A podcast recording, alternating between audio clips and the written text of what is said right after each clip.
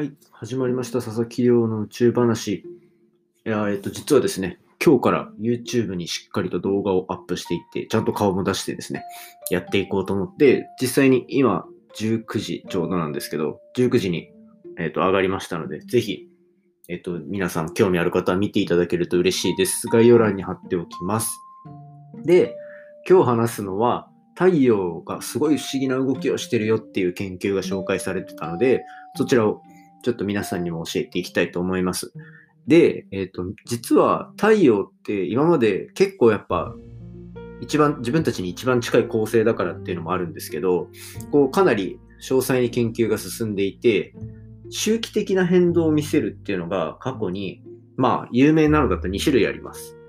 1個が11年周期。で、もう1個が22年周期。まあこれ実際に何を示してるかっていうとほとんど同じなんですけど、活動性を示してます。活動性。だえっと、11年の中で太陽の活動的な時期とな不活発な時期みたいなのがこう繰り返されていくと。で、でもそれなんかちょっと話してみたら実は22年なんじゃないの？みたいな。11年説と22年説みたいなのがあるんですね。まあこれについてはまたいろいろな他のタイミングで紹介しようと思うんですけど、まあ、これが一番有名な周期ですよね。太陽で見つかってる。で、まあ、こういうのがあった中で、今回新しい研究では、どうも太陽のその上空の時期、太陽、太陽で見る空みたいな、なんつったらいいんだろうな。太陽の高い高度の部分に現れてる時期の活動性っていうのが、どうも2年間で変動してる。2年間ですね。っていうのが、今回新しく分かったんです。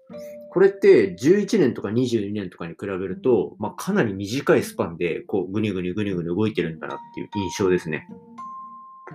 で、そうそう、実はこれ皆さん知らないのも当然で、最近出た論文なので、あでこう最近というか、最近出た論文でしょ、えーと、詳しく研究されたけど、実際に発見されたのも10年前とかなので、まあ、なかなかこう、教科書に反映されるっていうところまでは言ってないので、これかなりレアな情報ですね。これ知っとくと、ちょっと太陽のこと詳しい鼻につくやついたら、ガンって言ってやりましょう。お前2年の周期も知らねえのかみたいな。まあ、そんな話は置いておいて、まあ、えっ、と、こういう周期がありますと。で、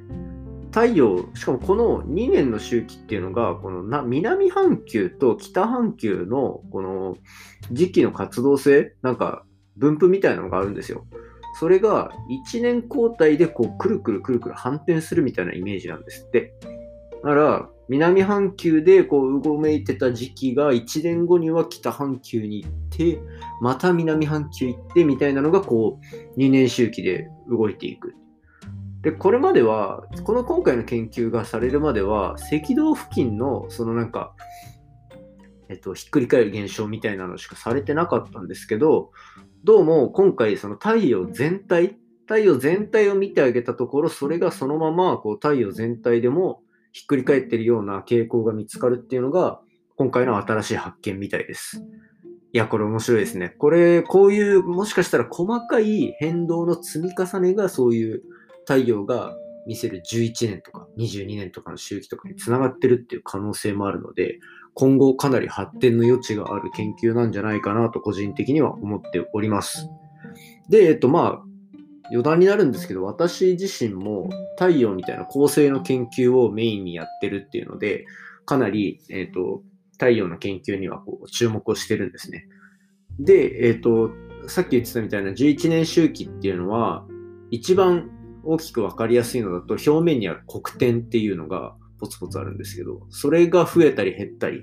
ていうので明るさが暗くなったり明るくなったりみたいなのがあったりするっていうのがあるんで、で、実はそれが他の恒星でも分かってると。宇宙にはもう無数に自分で光ってる星があるので。まあ、そういうところでも分かってるので、何が言いたいかっていうと、まあ、太陽で見つかったそういう傾向っていうのは、後々こう技術が発展していくと、他の恒星にも適用できるかどうかっていう検証が始まるんですね。で、その検証が始まって、他で使える、使えないってなると、こう太陽がこの宇宙全体の中でどういう位置づけにあるのかなみたいなことも分かったりするので、今後こういう太陽で見つかった傾向が他で発展的に他の構成で研究されるっていうところは楽しみに注目していきたいなと思っているところでございます。ということで今日は、えっと、太陽に2年の周期が見つかったぞ。それがしかも太陽全体で成り立つ周期だぞっていうところを紹介してみました。これでですね、まあ明日ないしこの先何か宇宙の話題があった時に、こんな話題をぶち込んでみるのはいかがでしょうか。ということで、今日は以上になります。